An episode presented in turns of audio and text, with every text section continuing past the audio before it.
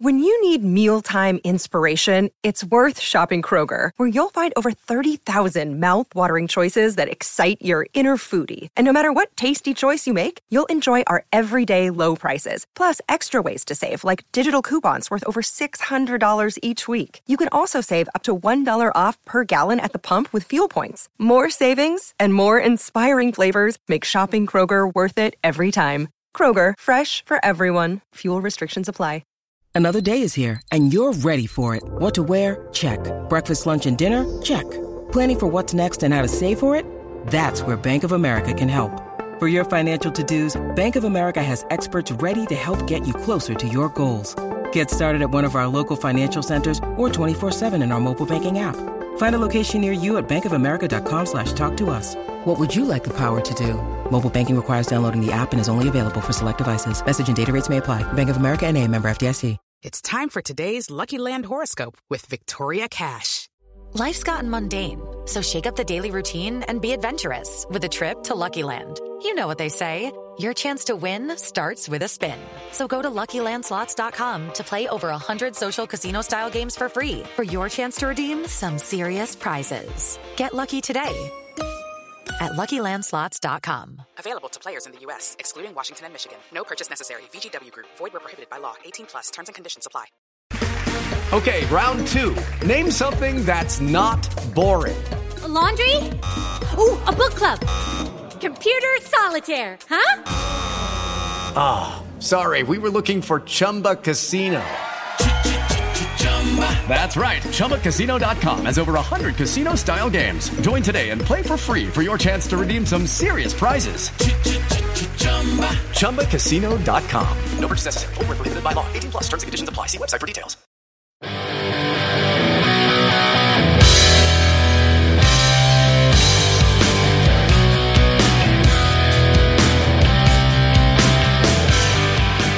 After an impressive week one victory over the Cincinnati Bengals. The Steelers fall flat in week two against the New England Deflatriots. I mean, Patriots. What do the Steelers do now? There are many questions, but very few solutions at this point. But we here on the Steelers Fix are going to give you those answers today. It is the Steelers Fix here on Behind the Steel Curtain, your one stop shop for all things Pittsburgh Steelers. My name is Andrew Wilbar, typically alongside Jeremy Betts. And you are going to hear Jeremy in the second half of today's show Jeremy and I, we just had too many schedule conflicts and it was just not going to work this week. So we decided we would each record half the show today and we're going to go topically. We're going to be basing it off offense and defense and what can be the solutions on each side of the football. So in the first half today, I'm going to be breaking down the offensive side of the ball and what could potentially fix this offense. And then Jeremy's going to be talking about the defense. Well, the defense may not have as many issues or as prevalent of issues as the offense, there are still some concerns, especially as it pertains to depth. Without TJ Watt, can the Steelers provide enough pass rush? Uh, that was an issue in yesterday's game. Can the Steelers find somebody else? Can Alex Highsmith still emerge without TJ Watt opposite him? You know, what is going to happen with this team? Jeremy's going to break all that down for you in the second half of the show. We're going to start off today in the first half talking about the offense, and there's much to get to. But before we get into any of it, you can find Jeremy on Twitter at the Bets93. You can follow me at Andrew underscore Wilbar. Go and check us out on Twitter. And make sure you follow the Behind the Steel Curtain Twitter account at, at BT Steel Curtain. We put out great content each and every day for you. Um, and we love to interact with each and every one of you. Uh, so be sure to go and check that out. I believe that is everything. We got all that out of the way. So we're going to dive right into today's topic. Don't forget, we have our special sessions that we're going to be doing each and every week throughout the college football season and NFL season. Jeremy's going to do the good bets and bad bets. He's going to give approximately one minute each. Um, it'll be a two minute session. He'll be doing that in the second half of today's show. I will be doing my draft two minute drill, which will be later in the first half of today's show. But as mentioned, we will need to talk about this offense. This is one of the hottest topics in the National Football League right now. What is the matter with the Steelers offense? Finger pointing is all, everyone has their people that they want to blame. And I have my own person that I'm going to blame. And we talked about it for a little bit in last week's show. We're going to dive into it a little bit more extensively today, especially after the Steelers suffering a loss. Last week, we wanted to enjoy the win. We talked about unsung heroes, guys that deserved more recognition than what they were getting. This week, we're going to be talking about what the Steelers need to fix in order to be able to move on. And let's not forget, they it's a short week. The Steelers are playing on Thursday night football against the Cleveland Browns. Don't forget the last time the Steelers played against the Browns on Thursday night football. I don't think any of us will ever. Uh, after what happened to Mason Rudolph and the Myles helmet incident, uh, we're not going to dive into that today, but hopefully the Steelers can uh, get revenge and come on top on Thursday night. I'm going to give you three reasons why the Steelers offense is struggling and give a solution for each. We're going to start off with number three. And I mentioned him as an unsung hero in last week's show, and it's a guy who I'm going to defend. That is Mitchell Trubisky. He has been the topic of criticism by many Steelers fans. Many Steelers fans did not like the signing in the first place, and those same people are the ones who are unhappy right now. Mitch Trubisky was not perfect yesterday by any means. There were a couple times, a couple, not near as many as what people are, claiming out on social media.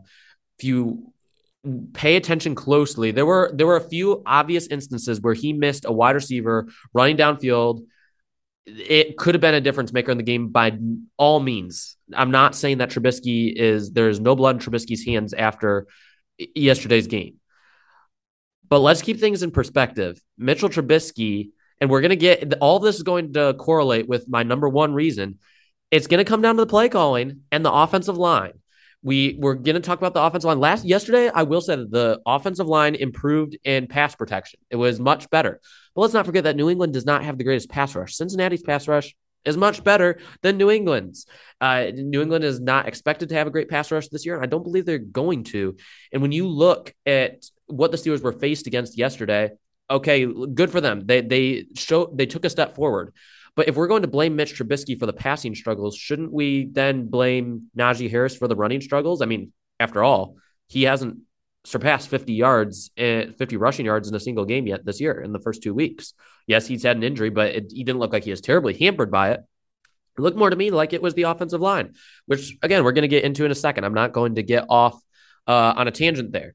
But with Mitch Trubisky, the biggest key, and here's the solution to it, it's just becoming more aggressive. Trubisky's second guessing himself again, uh, which was his big issue in Chicago. The question has never been talent with Mitch Trubisky. He has good athleticism, he has a strong arm, and he has displayed the ability to be accurate. If, going back to his days at North Carolina, the reason he went ahead of Deshaun Watson and Patrick Mahomes was because he was more consistent. He was a more accurate passer.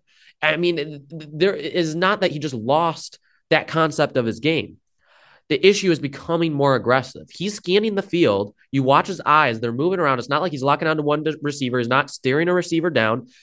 It's that either one, there were certain times when the receivers weren't open. More of that's because of play design, not because the receivers aren't getting open. The other reason is simply because Trubisky, whether it be because of the play calling, and he's just not confident in it. And we're going to talk about Matt Canada because at the beginning of the uh, this was actually the beginning of the offseason when the Steelers brought in Mitch Trubisky. Trubisky was the guy I felt was a perfect fit for Canada's offense. A guy who, you know, he can play under center. He can he'll be used on the move a lot. He'll be rolling outside the pocket, and that's when Trubisky's at his best. We're not seeing that from Mitch Trubisky. I don't know who, whether this is Matt Canada's design. I mean, Andrew Fillipponi, who you know I typically disagree with, but he may actually have something here uh, about you know maybe Mike Tomlin's the one who is wanting the offense to be run a certain way. And that's what's causing the stall in offensive production as most definitely a possibility. I'm not, I cannot know for sure. Obviously, I don't have any inside scoop to the Steelers organization, but I will say this it is not about Mitch Trubisky's ability, and it's not really about Mitch Trubisky's ability to scan the field. A lot of people are claiming on Twitter and on all social media platforms that you know he's staring receivers down, he's not going through his progressions, he can't read a defense. He can, but when your receivers aren't open or they're running routes where it makes absolutely no sense, it's. I'm gonna be I'm gonna be careful what I say here because I I with Matt Canada he his offense requires a certain type of players with certain skill sets. The issue is that the Steelers brought in many of those players this offseason. We know Calvin Austin's not healthy yet, but he has pretty much every type of receiver that you need. The Steelers have a deep threat. They've got a big body. They have a route runner. They have everything that Matt Canada needs to be able to run his offense and become creative with the playbook. The only thing that could stall it would be the offensive line or a change of game plan. I don't know which one that is, but one of those two or both are occurring because we are not seeing the offense that Matt Canada had advertised and what we had seen in Matt Canada, even in his days in college and the many different colleges that he was at. Uh, I mean, that's another thing to bring up with Matt. How, why did he always why was he always moving every single year why did he not stay in one spot for any length of time was he you know recommended to leave in certain places was he toxic for the locker room well i'm gonna see this is the issue because we're looking you know Trubisky's supposed to be the point here that we're talking about and we keep going back to Matt Canada. So you know where number one's going. So I'm to move straight on to number two, and that's the offensive line. Again, pass blocking was much better yesterday, but where's the consistency in the run game? We're seeing nothing in the running game. Whether the offensive line be- can become a good passing blocking line or a run blocking line, if they can just become one of those two, this Steelers offense can function. They may be one dimensional, but right now the Steelers are zero dimensional at this point. Najee Harris he is not so hampered by his Lisfranc injury that he suffered and his injury that was uh, aggravated in week one against the Bengals that he cannot rush for over 50 yards in a game. He did not look, inc- he may not have been 100% yesterday, but he did not look incredibly hampered like, oh, this is, guy should not even be out there playing there was no place for him to run. And that comes down to the offensive line. Where's James Daniels? We, I mean, he has not made any difference in this running game at all. He's a great athlete, but is it, does that fall on Pat Meyer? Does it fall on the players? We don't know. Pat Meyer was the 31st, was the coach of the 31st rated offensive line in the National Football League last season. Guess who was worst? The Steelers. So the Steelers get rid, or well, in a roundabout way, of the offensive line coach, and they bring in Pat Meyer. What do you expect, Steelers fans? I, I, I mean, uh, we'll give Pat Meyer some time. We'll see if he can turn it around with the players that he has. And I'm not saying this is the most talented unit in the world, but Dan Moore did show some progression toward the end of last year. Chukwuma Okorafor, he was solid in pass protection again yesterday. He's be taking a small leap forward, but the interior of that offensive line was supposed to be where it was at this year. J- bringing in James Daniels, you got Kevin Dotson, Mason Cole is there. This unit is not working together. Whether it be the scheme that is not fitting the players' uh, strengths, I'm not sure. But whether it's Pat Meyer or the players themselves, this offensive line is not cutting it in one way or another. The first week it was just bad all in all. But the Steelers pulled out a miraculous win. It was because of the defense. Last this week, the pass protection was much better, but was against a much weaker pass rush, and they still did nothing against the run. That has to change. If the Steelers want to run the offense they want to, when we were talking about when Mitch Trubisky came in, the Steelers want to win by defense and running the football, and Trubisky can make enough plays for the Steelers to win when it matters. Last week, the Steelers didn't have a run game, but the defense made up for it with an incredible performance. And then we saw Mitch Trubisky make enough plays at the end to, for the Steelers to be able to win. It wasn't super impressive performance by any stretch, but Trubisky did enough to win. And he's capable of doing that if the Steelers have some resemblance of a run game. And that falls on the offensive line, not Najee Harris. If you're going to blame Mitch Trubisky for the passing woes, you got to blame Najee Harris for the running woes. And I don't think anybody's ready to do that, regardless of how healthy Najee may be. And that brings me to my number one reason. And I've mentioned it in both points. It comes down to Matt Canada. Eh, I'm going to pull this up. It was something that I believe the Athletic mentioned. It, eh, and most people have heard all the comments that have happened after the game, specifically Mitch Trubisky, but also the wide receivers. I could understand a fan saying that this is Mitch Trubisky's fault if nobody else besides him was saying that it is Matt that you know the play calling could be part of the issue. Uh, let me pull up the exact quotes. Let's start off with Mitch Trubisky. When he the first question that he was asked was asked about, you know, what the Steelers can do better on offense. You know, what you know, what's the issue here? Trubisky answers by saying call concepts to get receivers there. They, he's talked about middle of the field passing. That was the talk of the whole offseason. The Steelers are going to have a resemblance of a middle of the field passing game. The Steelers aren't going to just be this dink and dunk team. They're going to take a few more shots. They're going to be able to use the middle of the field better. I mean, you can't argue with the tape. If you go and watch the tape, I mean, the, the play calling, some of it is just it's like no different than last year with Ben Roethlisberger, or go back to the days of Randy Fichtner. I mean, some of it, the, the, concepts just are not changing. It's you know short these short little routes to the outside, get the ball out of the quarterback's hands quick. You can go back to the offensive line. Maybe the Steelers still don't trust the offensive line, but it, at the end of the day, it's going to come down to coaching at some point, whether it is Mike Tomlin, Matt Canada, Pat Meyer, or some combination of all three there's something wrong with the Steelers coaching here. Call concepts to get receivers there. Trubisky wasn't the only one to say that though. And by the way, Trubisky has never been a person to point the finger. Really, even in his time in Chicago, I mean, when they had issues with execution, he was not one who criticized Matt Nagy's game plan that often. He was, you know, pretty respectful of everything going on there. I'm not saying he's trying to disrespect Matt Canada, but it was an obvious shot here. You know, okay, call concepts that get the receivers there. We didn't see a lot of Steelers receivers running routes over the middle of the field that were wide open. Okay. Diontae Johnson. We have to call the right plays to get down the field in the right ways. Chase Claypool. We can only do what they tell us to do and execute it. This isn't just one person. That tells me that this is either Matt Canada or Mike Tomlin telling Matt Canada how to run the offense. It's one of those two things. I be, I still believe I don't I, I believe Tomlin knows that he is more of a defensive minded coach. He has his fingers on the defense, and I've critiqued stuff like that before, especially with the different coaching staff decisions under and some of the play calling decisions under Keith Butler. But on offense, I, does Mike Tomlin have a say in it or not? I don't know. The Steelers brought in Matt Canada to totally change this offense and the concepts that this offense ran. And it is no different. No different at all outside of an occasional jet sweep. I mean, that's literally the only thing that has changed. So when it comes down, when push comes to shove, I believe this comes down to Matt Canada. I mean, there were reports that there was, you know, arguing amongst the, huddle when the play call was coming in. Eh, I mean, some of this stuff just does not make sense. It's not one person saying it, it's multiple receivers plus the quarterback saying, okay, you got to call plays that are going to put us in a situation to succeed. If you want more middle of the field passing, get receivers to run routes over the middle of the field. Find d- new play designs that will get receivers open over the middle of the field. And the Steelers have not done that in the first two weeks. We'll see what happens as we move forward. But before all of you Mitch Trubisky haters say it's time to bring in Kenny Pickett, just remember that. I mean, I'm not saying Kenny Pickett can't wouldn't be any better with you know the situation. Maybe Matt Canada would be more comfortable with a guy like Kenny Pickett uh, being under center.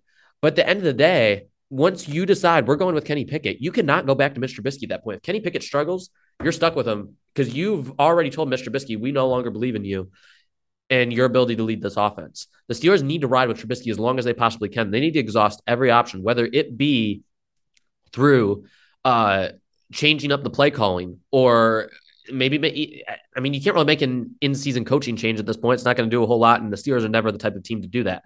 So we can't count on that, nor can we really expect it to make a positive impact if the Steelers were to go in that route.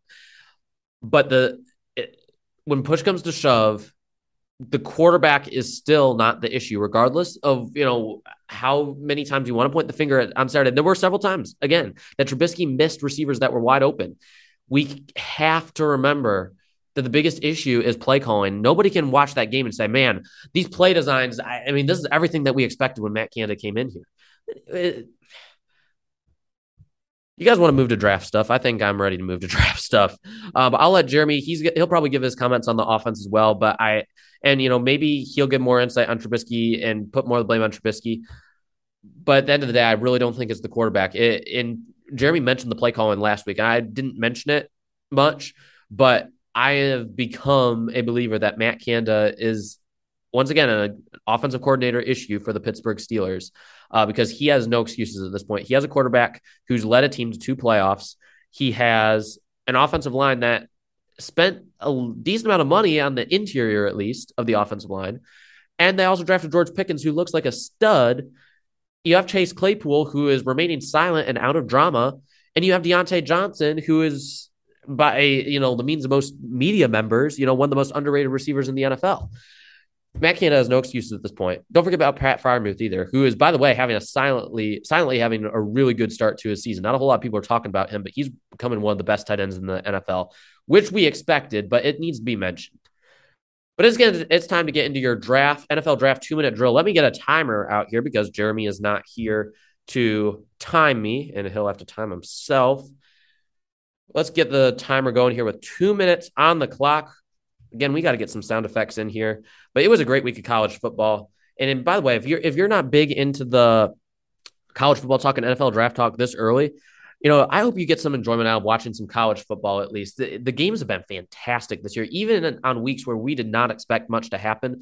There's either been a big upset or a game that just came straight down to the wire, or we had an impressive comeback. It's been that way every week. And, you know, there's nothing like college football on Saturdays. This is the tradition, everything about it. Um, I really hope that you have a team that you can follow and just uh, sit back on Saturdays for some time and just enjoy some good college football guys that are playing for the integrity, that guys that still, I mean, NIL has destroyed the game some, but let's not forget the fact that there are still many players that are out there playing because they truly care about the game. That kind of gets hidden in all the drama that surrounds NIL and everything going on into that. But I'm not going to dive into that. We got to get two minutes on the clock here. I'm going to start it right here and now. So let's get going the offensive tackles, there's been a lot of talk about offensive tackles with the Pittsburgh Steelers. I'm going to start with one guy, Jaxson Kirkland, six foot six, roughly 340 pounds out of Washington. I got to be honest, I was highly critical of this guy coming into the season. But after this past week's performance against Michigan State, you know, I've got to reconsider my evaluation on him. He was faced against a solid Michigan State pass rush. He didn't even allow a pressure. Uh, you know, some people thought he may move inside to guard. You know, he, you know, maybe you know he has too many footwork issues. He's going to be a liability on the outside. Maybe he's still got a chance there. Let's see how he performs the rest of the season. Another guy who's kind of in the same boat as Zion Nelson, a little bit more slender of a guy, six foot five, 316 pounds. Huh, slender. Not regardless, I'm on the time, I'm on a clock, so I've got to hurry up with this. But Nelson, he played very well against Texas A&M. It wasn't a losing effort, but more of that is because of a guy who is struggling, who I need to mention, Tyler Van Dyke, quarterback for the Miami Hurricanes, struggling mightily. Could have been a first round draft pick. At this point, I don't see it happening. Just throwing that out there. But Miami ran for 175 yards on the ground, and Zion Nelson had a big part of that. So keep an eye on Zion Nelson as it, uh, the season progresses. TyJuan Garbutt is another guy. All three of these guys are going to be mentioned in this week's draft stock report. Go and check it out middle of this week on BehindTheSteelCurtain.com. One stop shop for all things Pittsburgh Steelers. But six foot one, 255 pounds. Garbutt, uh, he recorded only three tackles in the game, but all of them were tackles for loss. He had that one sack and four quarterback hurries. He was in the backfield all day. Granted, it was against Wofford, but it needs to be mentioned he was all over the field on Saturday. A big piece of Virginia Tech's defense, and he's going to be tested coming up with several big games with NC State and Pittsburgh in the coming month.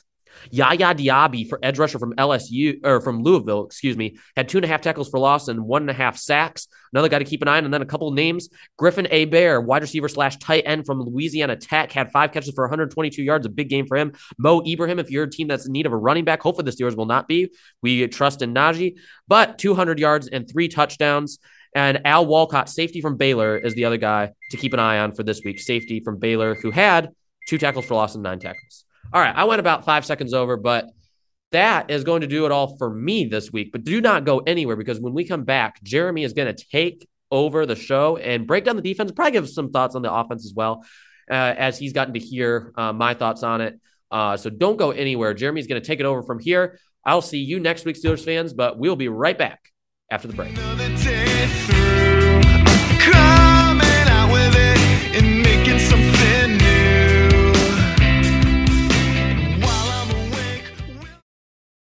Hello, it is Ryan, and I was on a flight the other day playing one of my favorite social spin slot games on chumbacasino.com. I looked over the person sitting next to me, and you know what they were doing? They were also playing Chumba Casino. Coincidence? I think not. Everybody's loving having fun with it. Chumba Casino is home to hundreds of casino style games that you can play for free anytime, anywhere even at 30,000 feet. So sign up now at ChumbaCasino.com to claim your free welcome bonus. That's ChumbaCasino.com and live the Chumba life. No purchase necessary. VGW. Void were prohibited by law. See terms and conditions. 18 plus.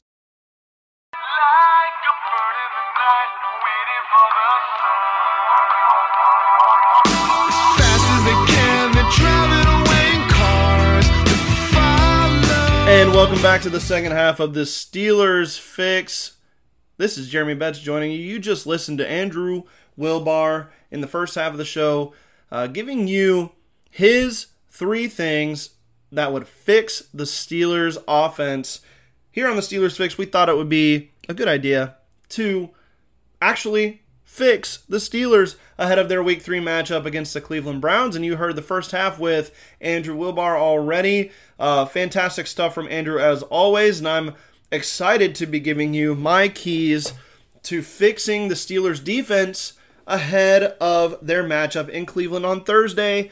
And uh, you know, it's it's not a one-man show anymore in Pittsburgh.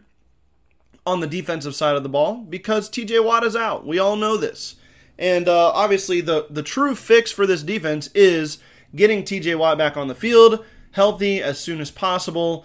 And uh, that covers a multitude of evils, if you will, uh, for this for this defense. We just didn't see guys step up. We just didn't see guys come together on the defense and and become a, a unit that could survive without TJ Watt in in ways that made that that made this team what it should be uh, if they want to win games in 2022. And that's a defensive led team built on splash plays that gives the ball to their offense, like we saw in week one against the Bengals, and uh, uh doesn't put a lot on the offense to to make it work. And you could argue, obviously, that the Steelers did more than their fair share on defense to give the offense a chance in this game, and that is absolutely 100% correct. The Steelers' offense did not take advantage of any of the Steelers' defense's great plays in the second half of this game. And we saw the one drive by the offense that they just marched down the field, they played with some tempo, and they scored a touchdown. And then the two point conversion on an incredible catch by Diontae Johnson.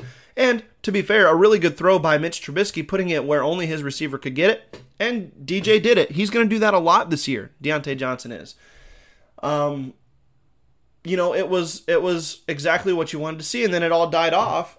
And the Steelers defense got two three and outs in the fourth quarter, and the Steelers offense responded with two three and outs of their own. I don't want to focus in on some of those things because we know that the offense's struggles are contributing to the Steelers defense a little bit here. So let's focus on what the Steelers defense can actually do better without TJ Watt in Cleveland to minimize his loss and help their offense out uh, even better. And we'll start with I'm going to give you three things here. Uh, number one, figure out a way to pressure the quarterback without TJ Watt. It's as obvious as it gets, right? The Steelers went from 11 quarterback hits and seven sacks with TJ Watt in the lineup against the Cincinnati Bengals on in week 1 to zero sacks and three quarterback hits. That's abysmal for Blitzburgh. And the reason why is they didn't Blitzburgh. I mean, the Steelers defense ran a lot of four man pressures. They did blitz with the linebackers a little bit, the middle linebackers, uh, but you didn't see very much, uh, if at all, of the the corner blitzes. They showed blitz a lot, but then they backed out of it a, a good majority of those times. And I think this uh, one of the things I was looking for in this game against the Patriots was creative blitz packages that minimized the loss of TJ Watt, and we did not see that against the Browns. You're going to have to have these creative blitz packages. Blitzing the corner could be extremely effective uh, for Cleveland's play action game. And you got to stay grounded in the run game. We'll talk about that here in a second as well. But you've got to be able to put pressure on Jacoby Brissett against or in Cleveland if you want to have any chances of success this week because the Browns offense is designed around the running game setting up play action, setting up the pass. And if you can disrupt that play action pass game with quick pressure from the edges, that is going to eliminate a lot of what Cleveland likes to do. And it could make them very one dimensional and allow the Steelers to load up the box. That is a huge key for these these Steelers going into week three, and it would be a huge fix for them uh, to allow to take a lot of the pressure off the back end of the defense and uh, take some pressure off the offense as well to have to be good because they're not. and uh, we weren't expecting the Steelers' offense to be a world beater. We were expecting them to be better than they are, obviously. But the the, the Steelers' success this season hinges on this defense. Um, going on to my number two key, and that's going to be finishing tackles in the run game. The Steelers defense was unable to get off blocks in the fourth quarter against New England and wrap up ball carriers. Uh, Damien Harris and Ramondre, Rhamondre Stevenson kind of had their way with the Steelers defense in the fourth quarter, specifically, uh, and turned in a six minute and 33 second drive to close out the game. That is a ton of time at the end of a game for your offense not to even get a chance because the defense couldn't make the stop. And yes, they were gassed. Yes, they've been on the field a lot. But to get beat like that at the line of scrimmage, that's not Steelers football. And Cam Heyward and company will not give you any excuses about being tired. They just got to make plays. And honestly, that was a huge reason why they didn't have a chance at the end of the game is the Steelers defense could not get the stops they needed in the run game at the end of the ball game. And that is going to be huge against Cleveland. Nick Chubb and Kareem Hunt don't mess around, people. We know that. They're incredible runners, especially Nick Chubb, who just makes tacklers look juvenile sometimes.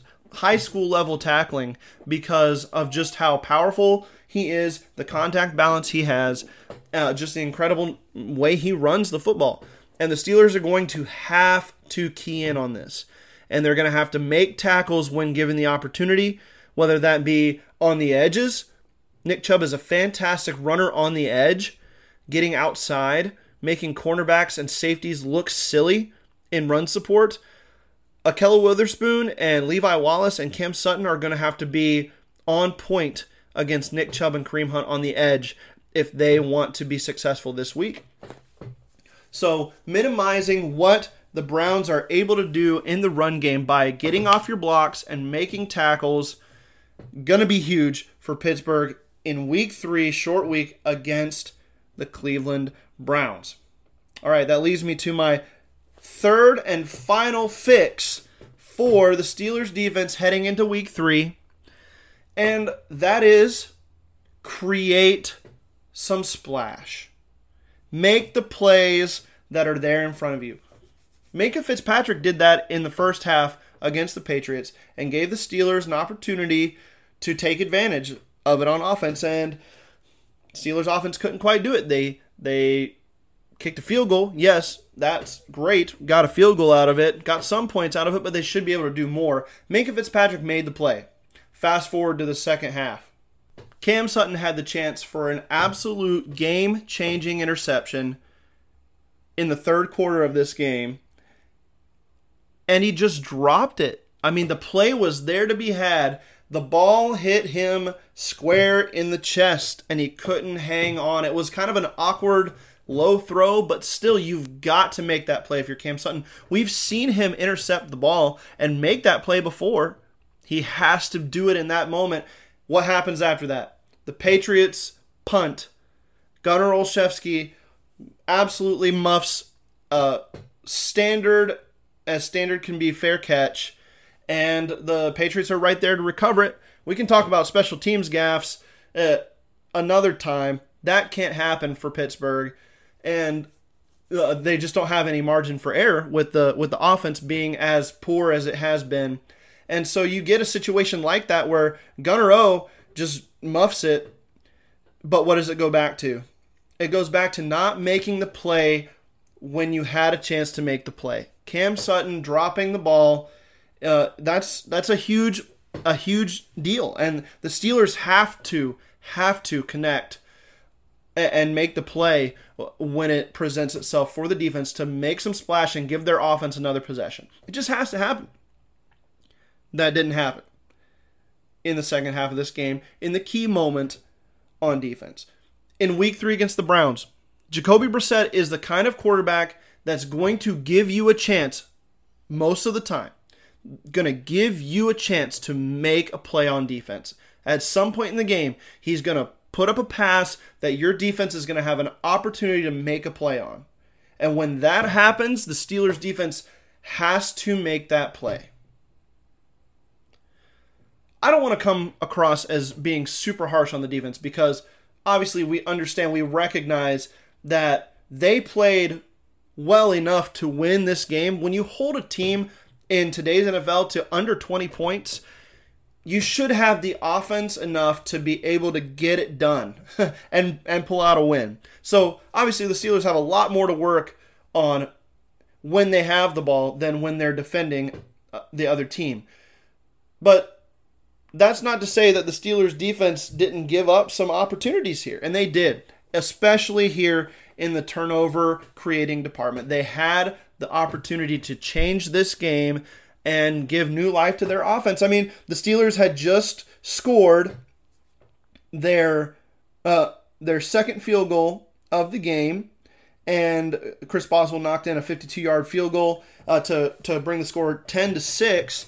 And so you saw a little bit of a momentum kind of pushing its way towards Pittsburgh, and it just totally went away. All the momentum swings back to New England because the Steelers didn't make the plays that were given them to make. So Cam Sutton will be better. Not trying to throw him under the bus. Cam Sutton is is a very cerebral cerebral player on this defense. He makes plays, but sometimes he does have the mental lapses here and there or the lapses in coverage, and you'd like to see that get a little bit better in the back end. And uh, you know, a- another one that we could even talk about is Ahkello Witherspoon on the 44 yard touchdown to Nelson Agholor was absolutely in perfect position, perfect coverage, but he didn't finish. He didn't make the play when it was there. That should have been an easy pass breakup. At the very least, could have been an interception too. He played the ball like a receiver that had beat his defender instead of the defender trying to do anything he can to keep the wide receiver from making that catch. He got mossed. Absolutely got mossed, got owned on that play because he didn't attack the football like he should have. And so there's there's some blame to go around defense not making the plays necessary to create some splash and give their offense another chance. So there you have it, folks. That is my three keys to fixing the Steelers defense before they hit the road for Cincinnati. Let's figure out some creative ways to bring pressure. Alex Highsmith and Malik Reed aren't going to win on their own very much uh, without TJ Watt there to uh, draw the defense's attention. It's just not going to happen. They're not that type of player yet, especially not talking specifically about Highsmith. He's not the type of game wrecker that causes defenses to uh, totally focus their attention and give opportunities to other players. They got to win more one on one matchups, yes, but the Steelers' defensive minds, Tomlin, Austin, Flores, they've got to figure out a way to bring creative pressures uh, during TJ Watts' absence. That's priority number one for this week. Uh, number two, the Steelers' defense has to knuckle down in the run game. Uh, that's the biggest key uh, against the Browns for sure. You got to stop Nick Chubb and Kareem Hunt. Get off your blocks, make the tackle. And then thirdly, make the plays that are there, especially in the secondary, where you got to make that pass breakup, where you've got to make that interception that hits you in the chest. You just got to do those things. If the Steelers do that on defense, we could be looking at a, a standout performance against the Cleveland Browns and one where their their offense might not have to be much better. Hopefully they are to win this game. So there you have it for the Steelers keys or the Steelers the defensive keys for the Steelers to to fix their issues heading in to Cleveland. All right, before I let you go, just wanted to say uh, thanks to Andrew Wilbar in the in the craziness of schedules this week for going ahead and doing the first half of the show by himself. Did a jam up job. The Steelers offense, if they follow his keys, they will get better. They will be better this week. Um, and so thanks to him for uh, uh, taking on the first half of the show. Did a great job. You can find Andrew Wilbar and myself on Twitter, and you can follow us on the uh, uh, the website as well. We'll be posting articles this week uh, in preparation for the Steelers game.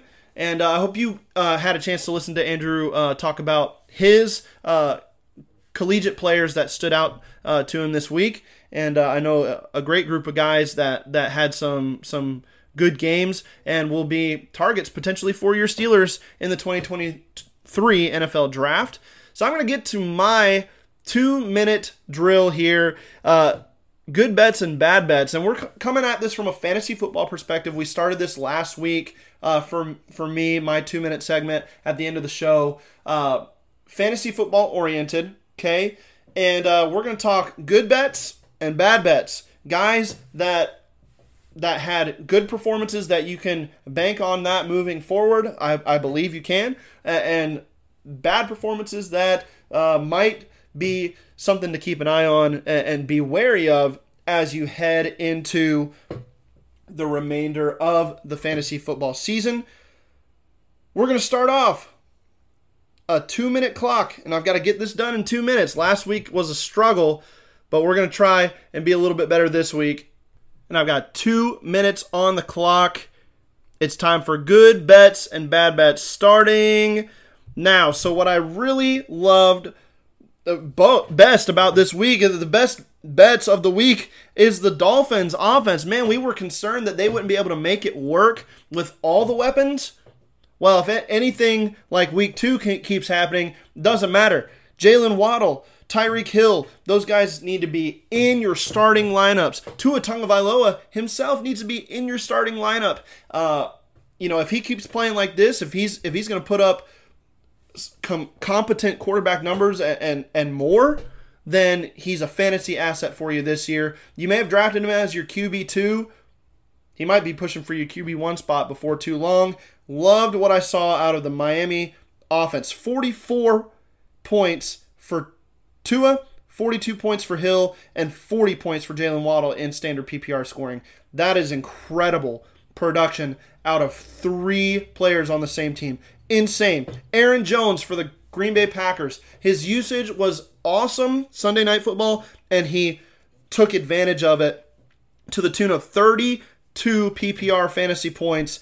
Incredible stuff. And then I wanted to talk about Garrett Wilson from the New York Jets. 30 fantasy points for Garrett Wilson in PPR uh, production. He had an incredible performance and uh, has really built up a connection with Joe Flacco. We'll see how that continues uh, when when uh, Zach Wilson comes back. But keep an eye on Garrett Wilson as a guy to maybe bump up on your rosters. Uh, could be a, a wide receiver two potentially moving forward. And then some things I didn't like. Najee Harris, we got to talk about that. Only 13 fantasy points in week two, coming off of a game where he only scored, I believe, 10 points in week one. Uh, not great for the Steelers star running back. Hopefully that improves as the season goes along. Not liking what I'm seeing out of Najee, and that does it for me. Time is up.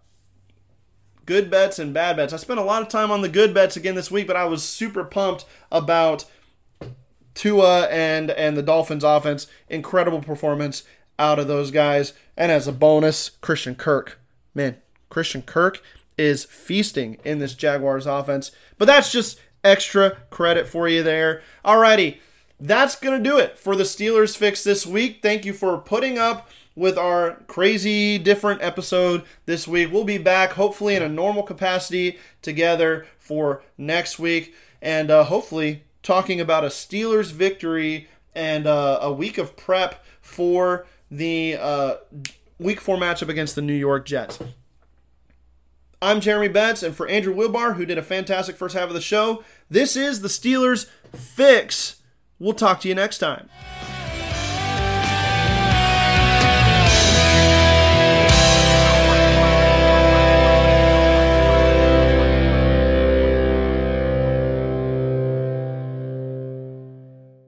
Guys, it is Ryan. I'm not sure if you know this about me, but I'm a bit of a fun fanatic when I can. I like to work, but I like fun too. It's a thing. And now the truth is out there. I can tell you about my favorite place to have fun Chumba Casino. They have hundreds of social casino style games to choose from, with new games released each week. You can play for free anytime, anywhere and each day brings a new chance to collect daily bonuses. So join me in the fun. Sign up now at ChumbaCasino.com. No purchase necessary. VGW. Void were prohibited by law. See terms and conditions. 18 plus. Hey guys, it is Ryan. I'm not sure if you know this about me, but I'm a bit of a fun fanatic when I can. I like to work, but I like fun too. It's a thing. And now the truth is out there. I can tell you about my favorite place to have fun. Chumba Casino. They have hundreds of social casino style games to choose from with new games released each week. You can play for free anytime, anywhere. And each day brings a new chance to collect daily bonuses. So join me in the fun. Sign up now at ChumbaCasino.com. No purchase necessary. Group. Void were prohibited by law. See terms and conditions. 18 plus. Step into the world of power, loyalty, and luck. I'm gonna make him an offer he can't refuse. With family, cannolis, and spins mean everything. Now, you wanna get mixed up in the family business. Introducing The Godfather at ChumbaCasino.com. Test your luck in the shadowy world of The Godfather slot. Someday, I will call upon you to do a service for me. Play The Godfather now at ChumbaCasino.com. Welcome to the family. No purchase necessary. VGW Group. Void were prohibited by law. 18 plus. Terms and conditions apply. It's time for today's Lucky Land horoscope with Victoria Cash. Life's gotten mundane, so shake up the daily routine and be adventurous with a trip to Lucky Land. You know what they say. Your chance to win starts with a spin. So go to LuckyLandSlots.com to play over 100 social casino-style games for free for your chance to redeem some serious prizes. Get lucky today at LuckyLandSlots.com. Available to players in the U.S., excluding Washington and Michigan. No purchase necessary. VGW Group. Void were prohibited by law. 18 plus. Terms and conditions apply.